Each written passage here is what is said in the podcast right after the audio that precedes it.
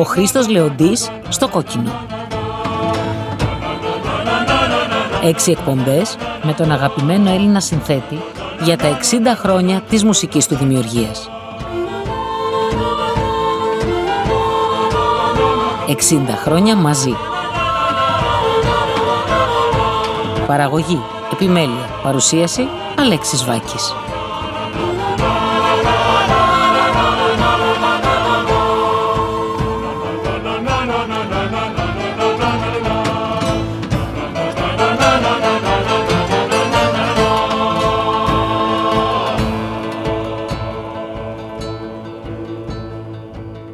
Εκπομπή πρώτη.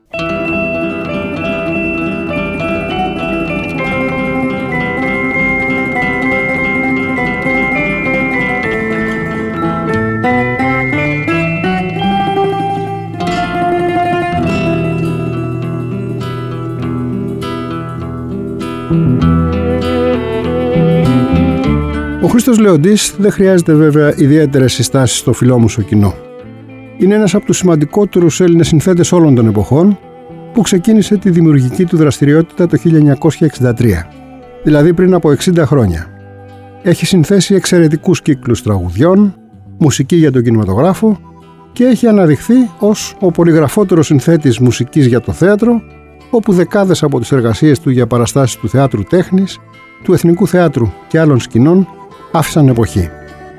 Το τραγουδοποιητικό του έργο είναι πολύ αγαπημένος σε εμάς τους αριστερούς, διότι διαπνέεται από μια ισχυρή κοινωνικοπολιτική εσωτερική συνείδηση που θα μπορούσαμε να τη συνοψίσουμε στον μελοποιημένο από εκείνον στίχο του Ντάριο Φω, που επιμένει πως σωστό και αντρίκιο είναι να στέκεσαι στο πλάι του φουκαρά που έχει δίκιο.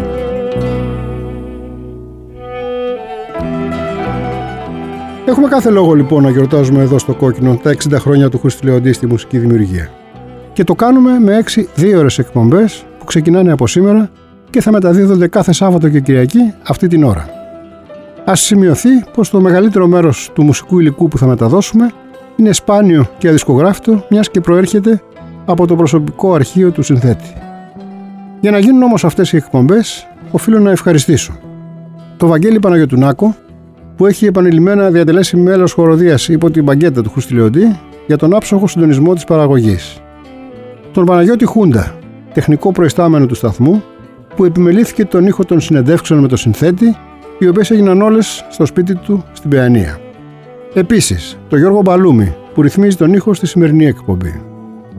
Το Δημήτρη Κυλαλού, που για μια ακόμα φορά ήταν εκεί και τράβηξε τις εξαιρετικές φωτογραφίες του Χρήστου Λεοντή, τις τόσο αναγκαίες ώστε η ύπαρξη αυτών των εκπομπών να φτάσει στον τύπο και τα μέσα κοινωνικής δικτύωσης. Ευχαριστώ τέλος τον Νίκο Παπά, που η επιμονή του για τη συνάντηση του κόκκινου με τον αγαπημένο Έλληνα συνθέτη ήταν καθοριστική για να προχωρήσουμε στην υλοποίηση της αρχικής ιδέας.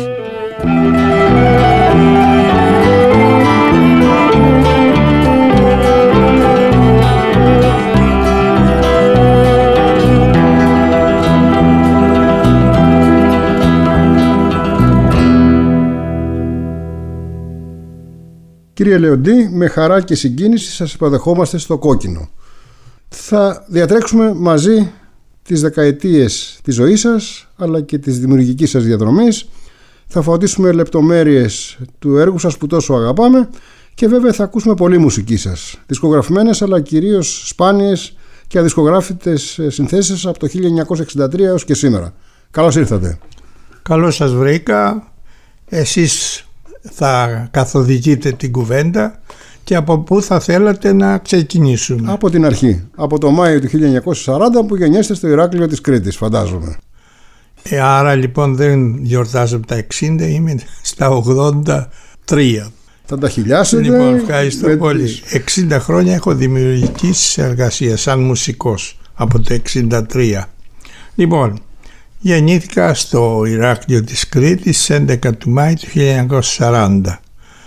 Γεννήθηκα στο σπίτι μας, όχι σε νοσοκομείο. Μια μαμή, η κυρία Χριστίνα, με ξεγέννησε και μου το υπενθύμιζε όταν ήμουν στο έκλο, μου το υπενθύμιζε κάθε τόσο. Εγώ σε ξεγέννησα Χρήστο μου. λοιπόν, εκεί έζησα τα τα πρώτα χρόνια με πήρε η μάνα μου εμένα και τον μεγαλύτερο αδερφό μου που ήμασταν εγώ ήμουνα ε, το 44 που φύγα Γερμανία εγώ ήμουνα 4 χρονών. Όλα τα προηγούμενα χρόνια που ήμουν μωρό ε, μας πήρε η μάνα μου και πήγαμε σε ένα χωριό έξω από το Ηράκλειο 17 χιλιόμετρα στην Γάλιπε έτσι λέγεται το χωριό για να επειδή βαμβάρδιζαν το Ηράκλειο και στο Ηράκλειο είχε μείνει ο πατέρας μου με την, που ήταν δάσκαλος σε σχολείο και με την μεγαλύτερη αδερφή μας που ήταν τότε 10 χρονών. Μάλιστα. Η κοινωνική κατάσταση της οικογένειας Λεοντή εκείνα τα χρόνια είπατε ο πατέρας δάσκαλος έτσι; Ο πατέρας μου δάσκαλος, η μάνα μου δεν ήξερε καθόλου γράμματα αλλά ήταν ευφιέστατη και είχε αυτό που λέμε τη λαϊκή φιλοσοφία ήταν γέννημα θρέμα και με, με έχει επηρεάσει πάρα πολύ στο ήθος η μάνα μου. Μου έλεγε ας πούμε μην κάνεις παιδί μου κακό που δεν θα ήθελες να σου κάνουν και το διάβασα πολύ αργότερα το ίδιο ακριβώς το είχε πει ο Ρήγας. Και άλλα τέτοια μια στάση καταπληκτική με ευαισθησίες με αλληλεγγύη με σοφία, λαϊκή σοφία απέραντη. Ο πατέρας μου ήταν πιο συντηρητικός αλλά ένας δάσκαλος πρόσφυγας από το Αϊβαλή που είχε έρθει από το 22 με τους δυο του αδερφές και σε μια γιορτή που το έκαναν τα τελευταία χρόνια για να τιμήσουν το έργο του γιατί ήταν, είχε φτιάξει το 12ο Δημοτικό Σχολείο το είχε φτιάσει ο πατέρας μου. Εκεί στο Ηράκλειο λέτε. Στο Ηράκλειο ναι. Το μόνο που είχε φέρει από την Μικρά Ασία που ήρθε στην τσέπη του βρέθηκε το χαρτί που έλεγε ότι ήταν δάσκαλος και μια ελληνική σημαία. Το αποστατέρια θέλω να πω δηλαδή για το φρόνημα των ανθρώπων εκείνης της εποχής. Οι γονείς σας ονομάζονταν; Λεοντής Ιωάννης ο πατέρας μου, Τζαγάκη Καλλιόπη η μάνα μου. Και είχατε άλλα δύο αδέλφια είπατε; Ο, ο Παντελής ο μεγαλύτερος και η πιο μεγάλη ακόμη, η πρώτη, η Θέμης Λεοντή και οι δύο τώρα έχουν πεθάνει. Μάλιστα. Λοιπόν, παιδικά χρόνια με τι Τα παιδικά χρόνια δραστηριότητες ε, είχατε ασχοληθεί τότε με ό,τι έκαναν όλα τα παιδιά της ε, ηλικίας σας φαντάζομαι έτσι; Παιχνίδι και αλυταριό με την καλή έννοια δηλαδή ούτε διαβάζαμε ούτε τι κλέβαμε κάλτσες από, τον, από το ορφανοτροφείο τα γεμίζαμε με πανιά και κάναμε τόπι γιατί που να βρεθεί mm-hmm. μπάλα εκείνη την εποχή και τέτοια πράγματα χτυπάγαμε τα κουδούνια κρεμόμασταν πίσω από, τα, από τις χάρες των λεωφορείων και τέτοια πράγματα. Ό,τι κάνουν όλα τα παιδιά Ό,τι κάνουν όλα τα ναι. παιδιά τα που έχουν υγεία. Εκεί αποδίδω και το ότι δεν αρρώστησα τίποτα σοβαρό στη ζωή μου. Μάλιστα. Η σχέση σας με τη μουσική πρέπει να χρονολογείτε από τα χρόνια που ψέλνατε στην εκκλησία, έτσι; Από 6-7 χρονών, ε, επειδή ο πατέρας μου έψελνε κιόλας, ερασιτεχνικά, μένα έψελνε πολύ ωραία, όπως επίσης τραγουδούσε πολύ ωραία τα μικρασιάτικα τραγούδια, όλα αυτά ε, τα Υπάρχει ο υπόκοστος στη δουλειά σας αυτός ο μικρασιάτικος. Με έχει επηρεάσει, ναι, με έχει επηρεάσει αυτό.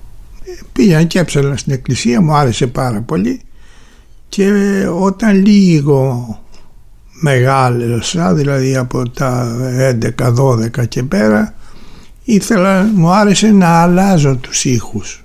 Εκεί, Δηλαδή- εκεί στα 11 και διαβάζοντας παλιές σας συνεντεύξεις είμαι πιο ενημερωμένος πια για σας. Στα 11 χρόνια σας λοιπόν ε, μέσα από τη συνάντησή σας με τον Γεώργιο Χουρμούζη που ήταν ο δάσκαλός σας στη μουσική ακούσατε για πρώτη φορά πιάνο, δηλαδή ήρθατε σε επαφή με την ευρωπαϊκή μουσική πέρα από το Ακριβώς. τοπικό μουσικό χρώμα με τα ριζίτικα και με όλα τα Ναι. υπέροχα αυτά της Κρήτης. Ε, ήταν πια μία, άνοιξε μία πύλη ο ήχος του πιάνου. Έπαιζε λίγο πιάνο ο δάσκαλος, ο Χουρμούζιος. Πρέπει να ήταν φυσιογνωμία αυτός ο άνθρωπος, έτσι. Ήταν από αυτούς που αγωνιζόταν ε, για κάτι καλύτερο. Αλλά βέβαια όλη αυτή η σχολή ήταν και ενάντια στο, στο λαϊκό τραγούδι. Ναι. Αυτό λοιπόν το είχαν όλοι. Μια αφιψηλού ας πούμε στάση απέναντι Ναι, στη στη- λαϊκή μουσική δημιουργία. Ακριβώς, ακριβώς.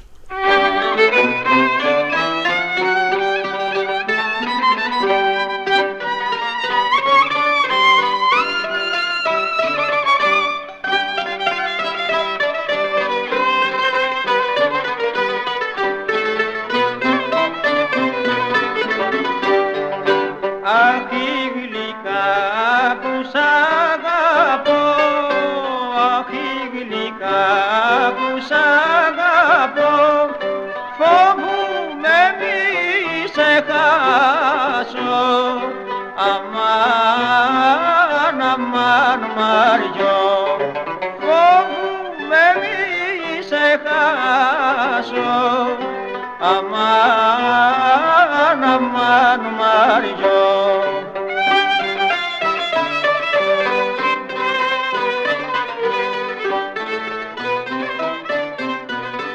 Σιγά σιγά ψέλνοντας στο ψαλτήρι με το φίλο σας το Μανώλη που δεν είναι και αυτός στη ζωή πια προσπαθείτε να τον μοιήσετε ως πειραματόζω στα πρώτα σας συνθετικά σκαρφίματα. Του λέγατε Μανώλη κάνε την τάδε Κάνε, φωνή εκεί, ναι. κάνε, εκεί στον ε, ήχο πλάγιο του Τετάρτου ποιος είναι ο, ο αντίστοιχος Ματζόρε; Ο, ο τρίτος. Ο τρίτος. είπε. Ναι.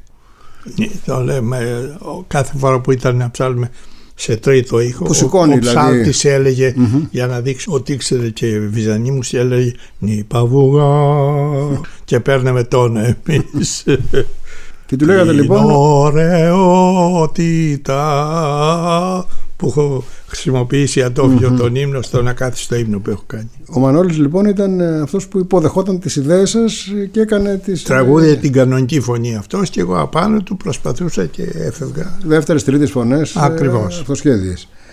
Και βέβαια ε, στην ίδια συνέντευξή σας ε, την παλιά διάβασα ότι γράψατε και ένα μικρό έργο για μαθητής γυμνασίου θα ήσταν τότε στη χειροτονία του Μητροπολίτη Κρήτης του Ευγένιου. Ναι, είχα κάνει μερικά, μερικούς ύμνους μικρούς, τους είχα αλλάξει εγώ. Βέβαια δεν θυμάμαι τίποτα από αυτά, αλλά τους ετοίμαζα επειδή θα χειροτον... είχα μάθει ότι θα χειροτονούσαν τον καινούριο επίσκοπο, τον Ευγένιο Ψαλιδάκη τότε και είχα έτσι μόνος μου το έβγαλα ότι θα αλλάξουμε και θα πάμε να ψάλουμε τους δικούς μου ψαλμούς. Αυτό δείχνει όμως ότι από μικρός ε, γύρευε από πού είχατε το μικρόβιο του να φτιάχνετε δικά σας Να ε, φτιάχνω, μουσικά ναι. σχήματα και να τα ακούτε από άλλους τραγουδισμένα Ναι, ναι, ξέρω ναι. εγώ, ή παιγμένα από όργανα. Ναι, ναι, Ισχύει αυτό έτσι δεν είναι; βεβαίως. Ένστικτο Οι ισχυρό και απόπειρες πρωτογενές. αυτές ναι. εκεί είχαν, αυτό είχαν σαν αφετηρία. Μμμ. Σε ποια ηλικία δηλαδή αισθανθήκατε ότι θα σας άρεσε να το κάνετε αυτό στη ζωή σας; Θυμάμαι είχα γράψει και μια έκθεση που μας είχε βάλει η φιλόλογος τι θα θέλαμε να κάνουμε που ήταν στην τρίτη γυμνασίου. Στα 15 σαν να λέμε περίπου. Λιγότερο γιατί μπήκα και μικρό στο Α, σχολείο. κερδίσατε χρόνο, ναι. Στα 14 ή 13 με 14 είχα γράψει ότι θέλω να γράφω μουσική. Το σχολίασε αυτό η... Το η καθηγήτρια; σχολίασε προφορικά βέβαια τότε πώς σου ήρθε μου λέει γιατί λέω μ' αρέσει άκουσα τις μουσικές που ακούω μ' αρέσουν και μου γεννιόνται λέω γεννιέται η επιθυμία να μπορώ κι εγώ να φτιάξω τέτοιους ήχους. Άρχισα τότε μαντολίνο με το χουρμούζιο και λίγο αργότερα βιολί και έπαιζα το έχω μάλιστα μια φωτογραφία κάπου το 54-53 νομίζω που γράφω από πίσω στη φωτογραφία η πρώτη φορά που έπαιξα μαντολίνο με την ορχήστρα του σχολείου σε σχολικές γιορτές. Δεν είχατε δικό σας όργανο με το όργανο του σχολείου βέβαια. Ναι, αλλά μετά απόκτησα ένα που μου το έδωσε ο θείος μου, αδερφός της μάνας μου. Ταυτόχρονα με όλα αυτά που ήταν σε πρωτόλια μορφή ήσασταν ένας κανονικός έφηβος που πηγαίνετε και στα πανηγύρια Ναι. ακούγατε λιράριδες ξέρω εγώ όλο αυτό το Λιράδες μουσικό ακούγαμε, Στις αποκριές πήγαμε Θησαυρο- και χορεύαμε ευρωπαϊκά. Τότε είχε πρωτοβγεί και το, το swing και το rock and roll. Α, Και τότε πρώτο... θητεύσατε και εκεί όπως όλοι Ναι, ελάχιστα, βέβαια, γιατί μόλις είχε μπει στη ζωή των νέων της εποχής ο Elvis Presley και οι, πώς λέγανε τους άλλους που είχα, είναι το μουσικό ταν ταν ταν ταν τιν, ο Bill Haley Ναι, ναι. κάπως έτσι ναι τότε πρώτο βγήκανε αυτά ήταν τα πρώτα αυτά Ο ήχος της Κρήτης, της μουσικής Κρήτης, που είναι εμφανής στο έργο σας, εσείς πόσο νομίζετε ότι σας έχει επηρεάσει; Ε, από την κορφή μέχρι τα νύχια Και Ποιους η ακούγατε Βυζαντινή. τότε και πώς τους ακούγατε; σπανίως τους άκουγα ή σε γιορτές οικογενειακές ή σε δύο-τρία πανηγύρια, τέσσερα το πολύ το χρόνο. Γιατί δεν είχαμε ούτε αυτοκίνητα υπήρχαν τότε, ούτε ο πατέρας μου πήγαινε τυχαία ό,τι άκουγα, ό,τι με τις σαν τελικανής να πούμε να πάω σε κανιά γιορτή που αυτό που του είχαν καλές λιράριδες κάπως έτσι. Αλλά ήταν κάτι το οποίο μου ακόμα και τώρα ακούγοντας λύρα με συγκλονίζει ο ήχος της. Ναι. Αν και δεν έχετε χρησιμοποιήσει πολύ κριτική λύρα στο Όχι, έργο όχι. σας. Πώς και ελάχιστη θα έλεγα. Μα δεν είναι η πρόθεσή μου δεν είναι να μιμηθώ. Ναι, βέβαια, καταλαβαίνω. Μπορείτε να ονομάσετε κάποιους ε, ονομαστούς κριτικούς μουσικούς που ήταν ξακουστοί στα χρόνια που ήσασταν έφηβος και κάπως Στο επηρέασαν. Ηράκλειο κοντά στη γειτονιά μου, κοντά στο σπίτι μας υπήρχε ο Ευστράτιος Καλογερίδης ο οποίος ήταν φωτογράφος και κάθε πρωί που περνούσα για να πάω στο γυμνάσιο άκουγα μέσα από το φωτογραφείο βιολί.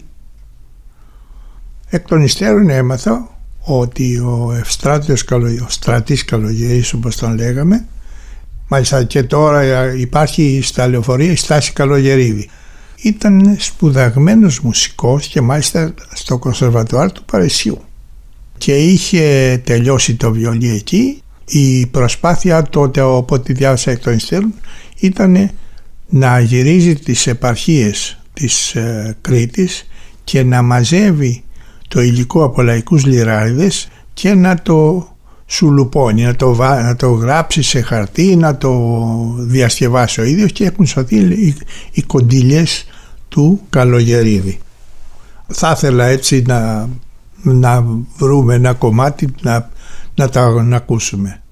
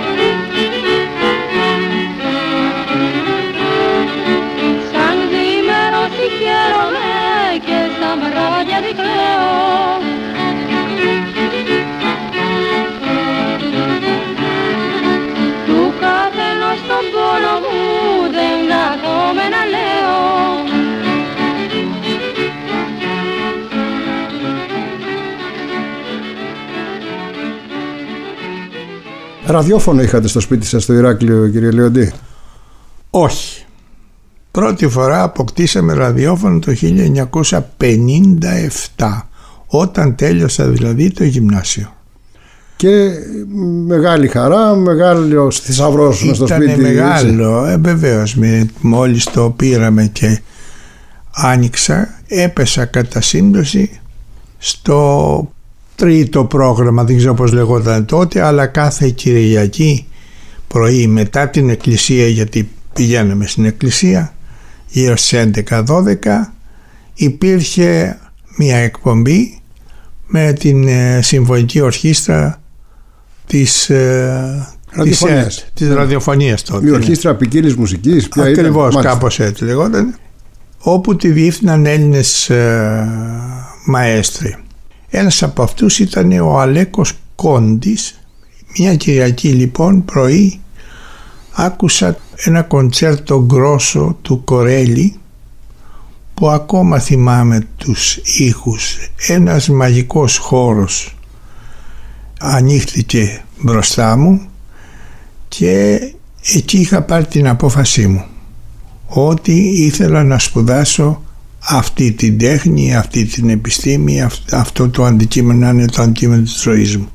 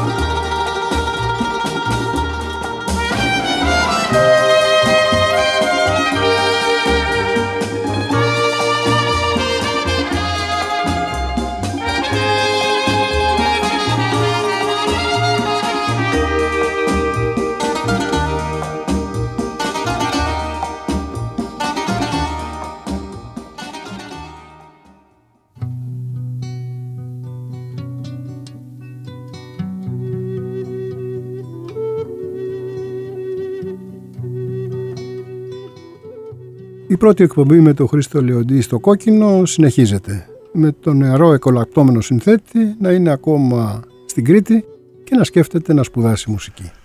Τελειώνοντας το γυμνάσιο, σε μια οικογένεια που είχε πατέρα δάσκαλο και που έδινε σημασία βεβαίως στις σπουδές για τα παιδιά, Υποθέτω ότι θα τίθεται επιτάπητος στο θέμα του τι θα σπουδάσει ο μικρός γιος. Ναι, ο πατέρας μου ήθελε να πάω στην παιδαγωγική ακαδημία όπως και τα δύο μου αδέρφια και η αδερφή μου και ο αδερφός μου και αυτό για καθαρά πρακτικούς λόγους όπως είπα πιο μπροστά. Υπήρχε παιδαγωγική ακαδημίας στο Ηράκλειο άρα θα μπορούσε να πάω εκεί. Δάσκαλος ο πατέρας μου δάσκαλα η αδερφή μου δάσκαλος ο αδερφός μου. Ο μόνος που την γλιτώσα τελικά ήμουν εγώ. Εγώ επέμενα ότι δεν ήθελα ήθελα να σπουδάσω μουσική. Σε αυτό ήταν ανένδοτος μέχρι που μια μέρα με άκουσε επειδή μελετούσα κρυφά μαντολίνο στο σχολείο επί δύο-τρία χρόνια μελετούσε μαντολίνο και βιολί κρυφά κόβοντας από το παιχνίδι μου. Πήγαινα στο Καπετανάκιο που ήταν το γυμνάσιο που πήγαινα και μελετούσα εκεί. Μια μέρα λοιπόν σε μια γιορτή ας το πούμε είχε φέρει ο θείος μου το μαντολίνο ο αδερφός της μάνας μου που έπαιζε ο ίδιος κριτικά και το πήρα στα χέρια μου και άρχισα να παίζω και μείναν όλοι ναι τέλος πάντων αυτά Πάντως στην Αθήνα, όταν ήρθατε στα 17 σας, γιατί είπαμε κερδίσατε και χρόνο τελειώνοντας το γυμνάσιο, ήρθατε να σπουδάσετε στη φυσικομαθηματική. Ναι, έδωσα εξετάσεις στη φυσικομαθηματική το 57 νομίζω, ναι. Συγκέντρωσα τη βάση. Το 24 ήταν η βάση, 24 πήρα. Το 24 το ανεβάσανε επειδή ήταν πολλοί που είχαν μπει και το πήγανε βάση το 25. Οπότε έμεινα στην απέξω. Και είπα, γύρισα κάτω και λέω στον πατέρα μου δεν μπήκα. Όμως ένα μήνα μετά, στο μήνα αυτό το που γίνονται οι εγγραφές, πολλοί που είχαν μπει σε δύο σχολές ε, επέλεγαν την Α ή τη Β σχολή. Έτσι πάλι η βάση επανήλθαν στο 24 αλλά δεν το αποσιώπησα, κανείς δεν το έμαθε και η μάνα μου εδώ έπαιξε πολύ ουσιαστικό ρόλο και είπε στον πατέρα μου ας το παιδί να πάει εκεί που αγαπά. Άρα με τις ε, ευλογίες των γονέων ήρθατε στην Αθήνα Της μάνας μου κυρίως. Ο ναι. πατέρας μου. Οι μανάδε συνήθως πείθουν τους πατέρε ναι, ναι, ναι, που είναι ναι. πιο άτεγκτοι. Ναι, ναι, ναι. Ε, Κάπως έτσι ήταν τα mm-hmm. πράγματα. Φαντάζομαι με συνθήκες απόλυτης φτώχειας βέβαια στην Αθήνα. Δεν είχε τη δυνατότητα δική σας να χρηματοδοτούν με μεγάλα ποσά τον νεαρό φοιτητή. Όχι, εγώ ήμουν τυχερός. Ο πατέρας μου έπαιρνε 2.200 δραχμές το μήνα. Τα 1.100 μου τα έστελνε και τα 1.100 κρατούσε για εκείνον και τη μαμά ναι, ναι. ναι, Όμως είχα την τύχη που στους ε, τρεις-τέσσερις μήνες, πρώτους μήνες του οδείου πλήρωσα. Μετά μου δώσανε μια υποτροφία και ε, σε αντάλλαγμα μου έδωσαν μια θέση στο διαθήνο του βιβλιοθηκάριου και με πλήρωνε η κρατική ορχήστρα 600 δραχμές και 500 δραχμές η συμφωνική ορχήστρα της ΣΕΡΤ διότι τους δάνειζα ό,τι έπαιζαν τότε δεν είχαν βιβλιοθήκη αυτές οι δύο ορχήστρες και ό,τι κλασικά έργα έπαιζαν, Μπράμψ, Μπεντόβεν κλπ. Τα είχα εγώ στο διαθρόν και ήμουν απλικά τους τα δάνειζα. Και έτσι ήμουν τυχερός, είπα στον πατέρα μου τον τέταρτο μήνα μην μου ξαναστείλεις χρήματα. Μάλιστα. Τώρα, τι μουσικά μυαλά είχατε τότε; Φαντάζομαι ότι είχατε επηρεαστεί από το Χουρμούζιο που θεωρούσε ότι τα τραγούδια είναι ευτελής μουσική φόρμα. Σιγά σιγά βέβαια απαλλαχθήκατε από αυτά τα βαρύδια ας πούμε. Ο Θεός το ξέρει που λέμε γιατί όταν ο, ένας ε, περίγυρος ε, μουσικός περίγυρος είναι πάντα εχθρικός. Και τα οδεία είναι πάντα οδεία. Πάντα εντάξει, εχθρικά, ναι. Ε, ευτυχώς υπήρξαν από τη μια μεριά τα ίδια τα λαϊκά τραγούδια ε, ήταν αυτά που μου άρεσαν και σαν φόρμα και σαν ήχος ρε παιδάκι μου δηλαδή σε αυτούς τους ανατολίτικους δρόμους που φαίνεται τους είχα συνηθίσει από την Βυζαντινή μουσική Έχει μια καρσιάτικη καταγωγή έπαιξε ρόλο εκεί όλα βέβαια. αυτά ναι. Συν το ότι επηρεάστηκα πάρα πολύ από τον Μίκη. Γιατί τι είδα εκεί πέρα ότι ένας μορφωμένος μουσικός ένας μουσικός που έχει τελειώσει τα οδεία του που γράφει συμφωνικά έργα γράφει τραγούδια και μάλιστα πολύ ωραία ο επιτάφιος τότε ήταν και τα πριν τον επιτάφιο η Μυρτιά ξέρω εγώ ό,τι άλλο ναι. έγραφε Καταλαβαίνω. και έτσι ο- είχα και την τύχη να συναντηθώ από το 61 μαζί του και ο ίδιος με ρώτησε γράφεις τραγούδια; Α γράφω λέω γράφω για παίξε μου λέει του παίζω το α θυμάμαι το ή το που να χωρέσει το όνειρο ή το σπίτι με σε Που το είχατε ήδη γράψει από πολύ μικρό. και, ε, όχι, εκείνη την περίοδο Ναι, ναι, τα ναι. γράφα στην οδιακή μου ε, θητεία, ας το πούμε. Και μου λέει, θες να κάνουμε μαζί συναυλίες; Ε, Α, από μάλιστα. εκεί ξεκίνησε το, Μάλιστα, μάλιστα, το, μάλιστα. το κακό από εκεί ξεκίνησε.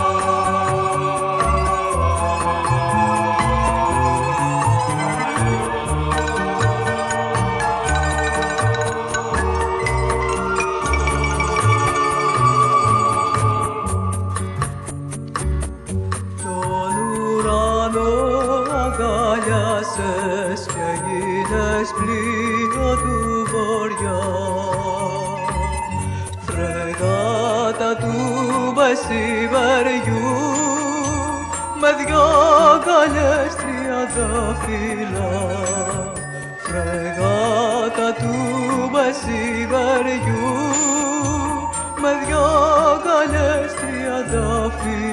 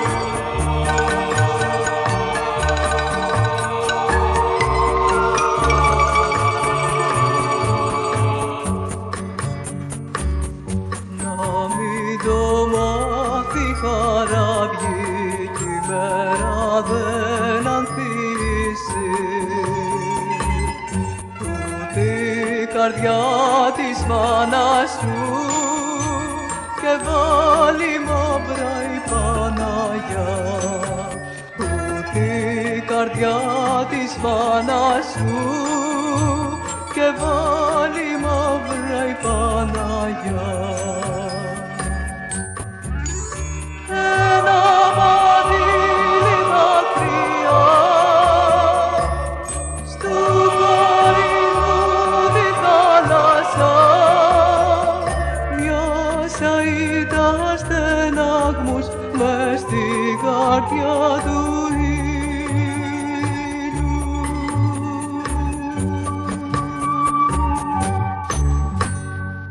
μυαλά είχατε επί του κοινωνικο-πολιτικού προβλήματος γιατί η δεκαετία του 60 ήταν και έντονη εποχή. Νέος άνθρωπος ήσασταν ε, η μουσική του Μίκη ούτως ή άλλως ήταν σε συνάφεια με όλο τον κοινωνικό περίγυρο.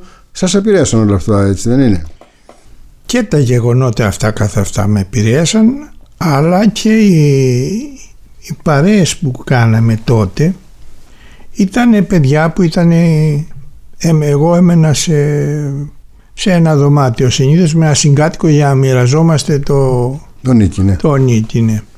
Έμενα με διάφορους ε, φοιτητές συνομήλικους ας το πούμε και ο Γιάννης Μαρκόπουλος ήταν μια εποχή συγκατοικός σας αν δεν κάνω λάθος Ακριβώς, ναι, ναι, στην οδιακή ε, περίοδο. Παιδιά ηθοποιοί, ένας άλλος ήταν μαθηματικός, σε ένα είδος κοινόβι που είχαμε κάνει στην Κυψέλη που μέναμε 8 παιδιά μαζί σε ένα διαμέρισμα από ένα δωμάτιο ο καθένας και φώναζε στην περίοδο των εξετάσεων ο καθένας το φίλο τους για να διαβάσουν μαζί και το βράδυ κοιμόμασταν κατάχαμα λέει, «Ε, ήθελε να φύγει κάποιος; Λέγαμε το νου σου μην πατήσει κανέναν Ε, εντάξει, αυτές είναι αναμνήσεις που Ναι. τις σκέφτεστε τώρα φαντάζομαι με συγκίνηση και με Ναι, ναι. χαρά. Λοιπόν, τα πρώτα σας τραγούδια γράφτηκαν τότε. 62, Το 60 ας πούμε. ξέρω εγώ κάπου εκεί. Όχι, το 60. Γιατί το 61 γνώριζα με το Μίκη, αλλά Ναι, θεωρώ- καταλαβαίνω, λογικά καταλαβαίνω. πρέπει να ήταν. Ήσασταν και αντιγραφέας στις παρτιτούρες ε, για Τις τη πρώτες συναυλία συναυλίες. στο κεντρικό, έτσι. Ακριβώς. Ακριβώς. Εκεί ήταν που γνώρισα το, το Μίκη, εκεί βρεθήκαμε, εκεί μου έκανε την πρόταση, εκεί του έπαιξε τα δύο, δύο-τρία τραγούδια στην αρχή, εκεί μου έκανε την πρόταση και αρχίσαμε αμέσως, μα αμέσως συναυλίες. Ναι. Αυτό αν θες η εμπειρία από εκεί και το γενικότερο κλίμα της ε, τότε των εκλογών του 61 της βία που ψηφίζαν και τα δέντρα ε, ήμουν και στρατηγό ε, φαντάρος πήγα τότε εγώ δεν είχαμε αναβολή από το στρατό και μάλιστα ίδρυσα τότε τον σύλλογο σπουδαστών και του, Αποφύτων. αποφύτων και σπουδαστών του ΟΔΗ Αθηνών στην αρχή και μετά έβαλα στο χορό και τα γνωρίσαμε ένα-δύο παιδιά από το ελληνικό οδείο και από το εθνικό, δεν θυμάμαι τώρα τα ονόματά τους και τους είπα εμείς κάνουμε αυτό γιατί δεν κάνετε κι εσείς να κάνουμε ένα σύλλογο όλοι μαζί και έτσι νομίζω ότι υπάρχει μέχρι σήμερα ο σύλλογος αποφύτων κάπως έτσι. Νομίζω και εγώ ότι Οδείο, υπάρχει. ναι, ναι. Τα πρώτα σας τραγούδια κυκλοφόρησαν το 63 σε μικρά δισκάκια με την ετικέτα της RCA Victor με ερμηνεύτρια την Εφη Παναγιώτου, τραγουδίστρια της εποχής και των... ε, Όχι, εγώ την... ναι, εγώ στις την- παρέες ναι, ναι, ε, ναι. τις δικές σας. ε, Ναι, ναι. Και τα δύο πρώτα σας τραγούδια ήταν το «Ένα μαντίλι δάκρυα» με λόγια του Κώστα Βρετάκου και βεβαίως το εμβληματικό τραγούδι με στίχους του Μάνου Ελευθερίου «Το σπίτι γέμισε με λύπη». Το πρώτο του και αυτήν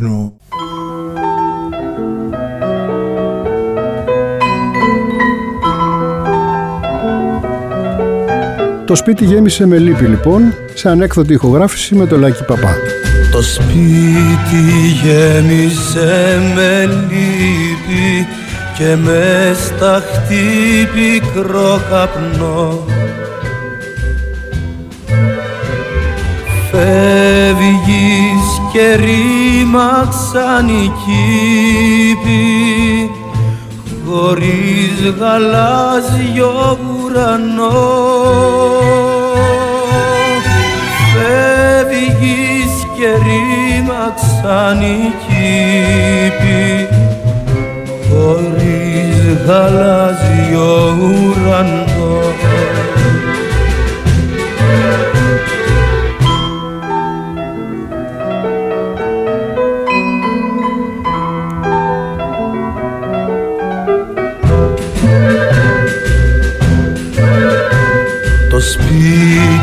γέμισε με νύχτα κι απ' το βοριά κι απ' το νοτιά.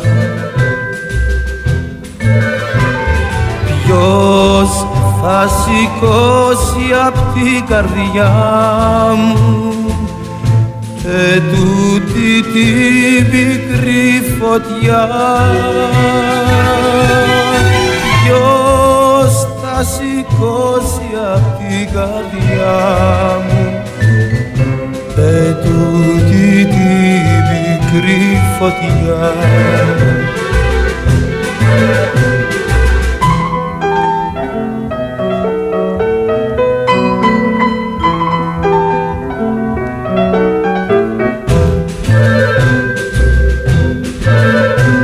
Το σπίτι γέμισε μ' αστέρια και με το Αυγούστου τα πουλιά.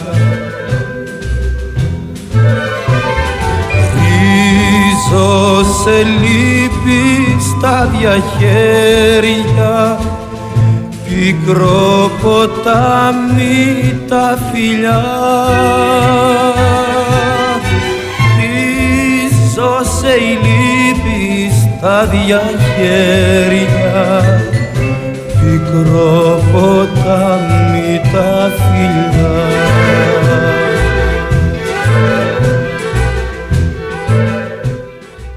Περιγράψτε μας λίγο την εποχή. Φαντάζομαι σύλλογος φίλων ελληνικής μουσικής, το ΣΦΕΜ που λέμε εκεί στη Σόλωνος και όλο το κλίμα, ο Ζάκης Κουνάδης πρόεδρος και όλοι οι εκολαπτώμενοι μουσικοί που βρήκαν ε, στέγη σε αυτό το φιλόξενο χώρο και άνοιξαν τα φτερά τους μέσω και από αυτόν.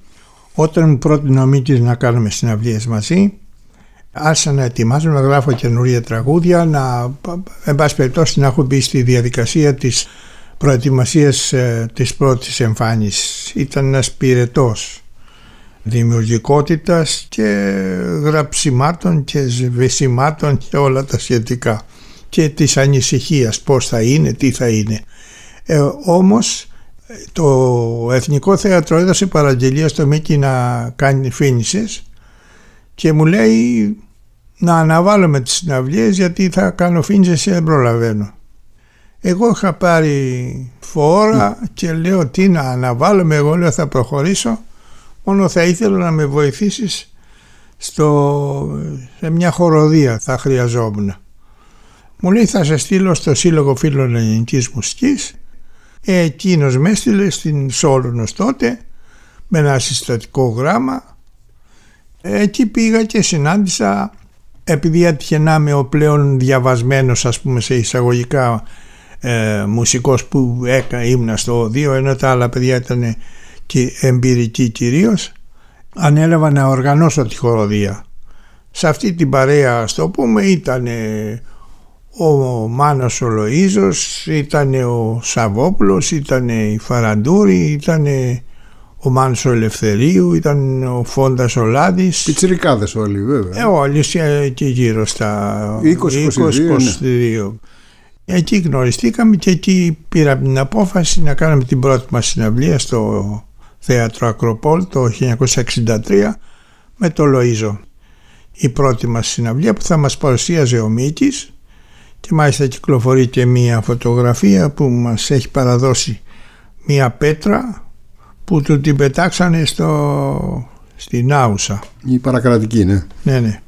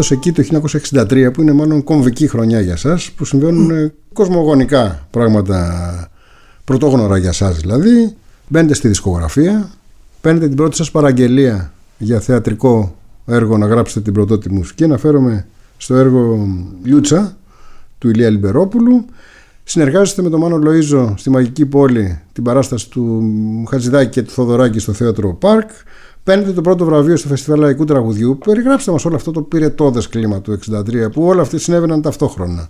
Ε, ναι, ήταν μια γεμάτη χρονιά που είχα και κριτικές καταπληκτικές, είχαν γραφτεί χρονογραφήματα από τον Ψαθά θυμάμαι που... Που δεν ήταν αριστερός ο άνθρωπος. ναι. Όχι, όχι. Ναι.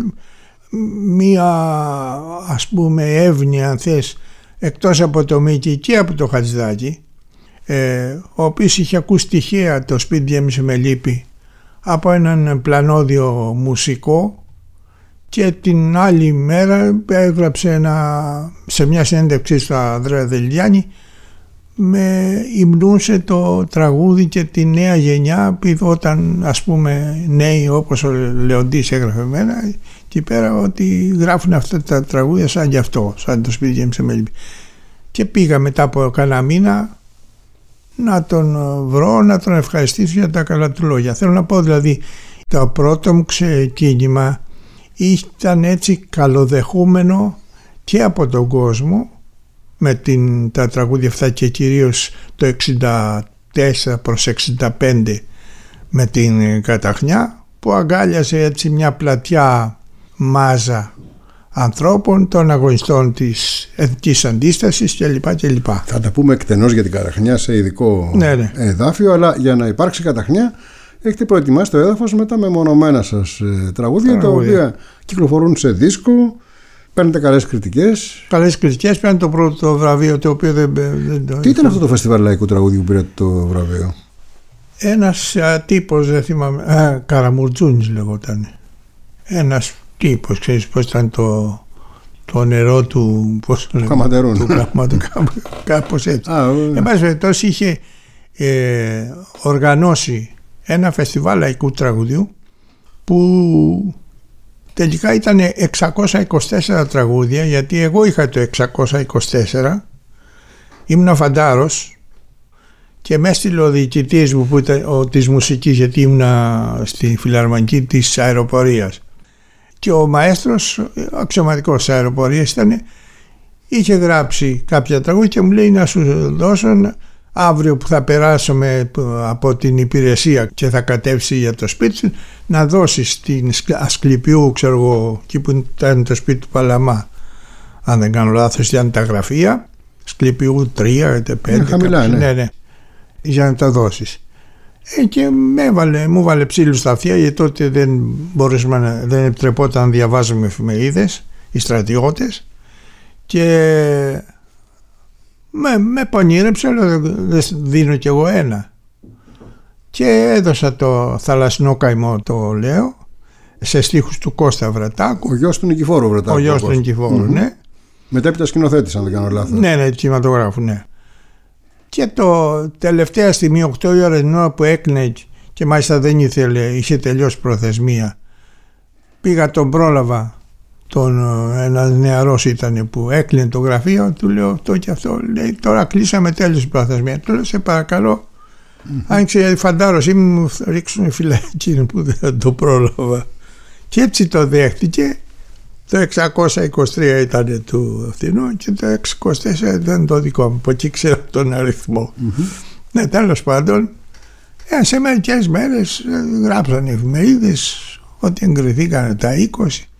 Με κάλεσε ο μεγάλος διοικητής τότε της βάσης, ο, ο, ένας ταξίαρχος τι ήτανε, και με πίνεσε, ας το πούμε, σαν φαντά. Εγώ νόμιζα ότι θα με τιμωρήσουν, δεν ξέρω για ποιο λόγο, τέλος πάντων. Ε, ε, στο φεστιβάλ λοιπόν αυτό που έγινε τη μία μέρα στο γήπεδο του Παναθηναϊκού, την άλλη στο Ολυμπιακό και ανάποδα ε, την τρίτη μέρα μου έδωσαν το πρώτο βραβείο. Το μόνο έτσι που θυμάμαι που ήταν πάλι ε, μεγάλη χαρά για μένα ότι πρόεδρος της Επιτροπής ήταν ο Μάριος Βάρβογλης παρακαλώ. Και βέβαια ο θαλασσινός καημός είναι το τραγούδι που δεν έχει δισκογραφηθεί ποτέ και που λέω να το ακούσουμε με την άδειά σας τώρα.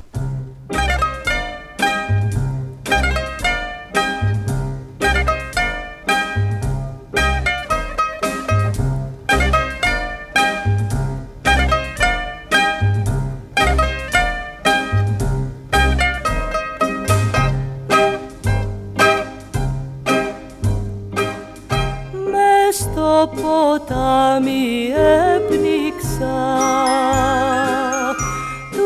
πόνους της καρδιάς μου.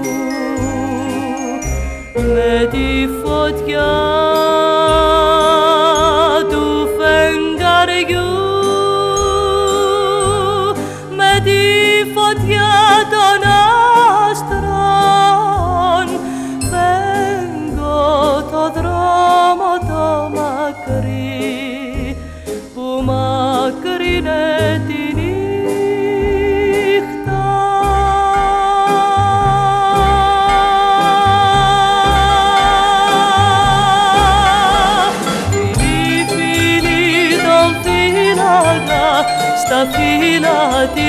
καρδιάς μου.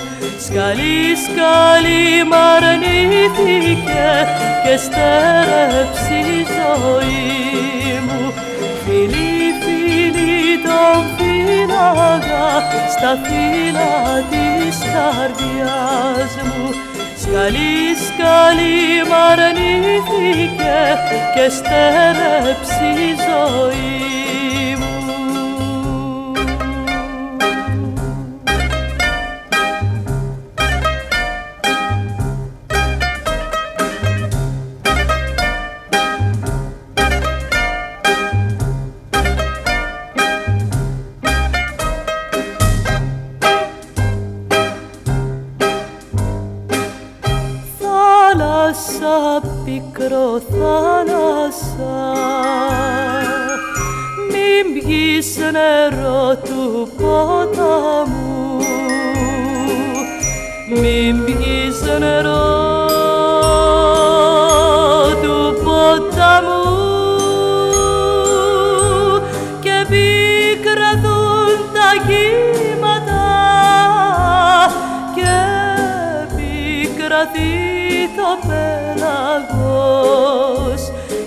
πνίξει τα καράβια.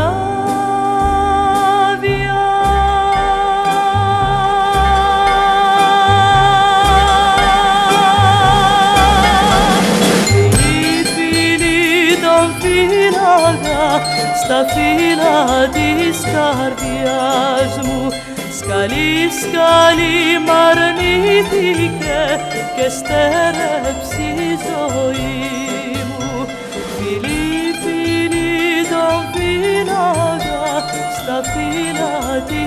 καρδιάς μου.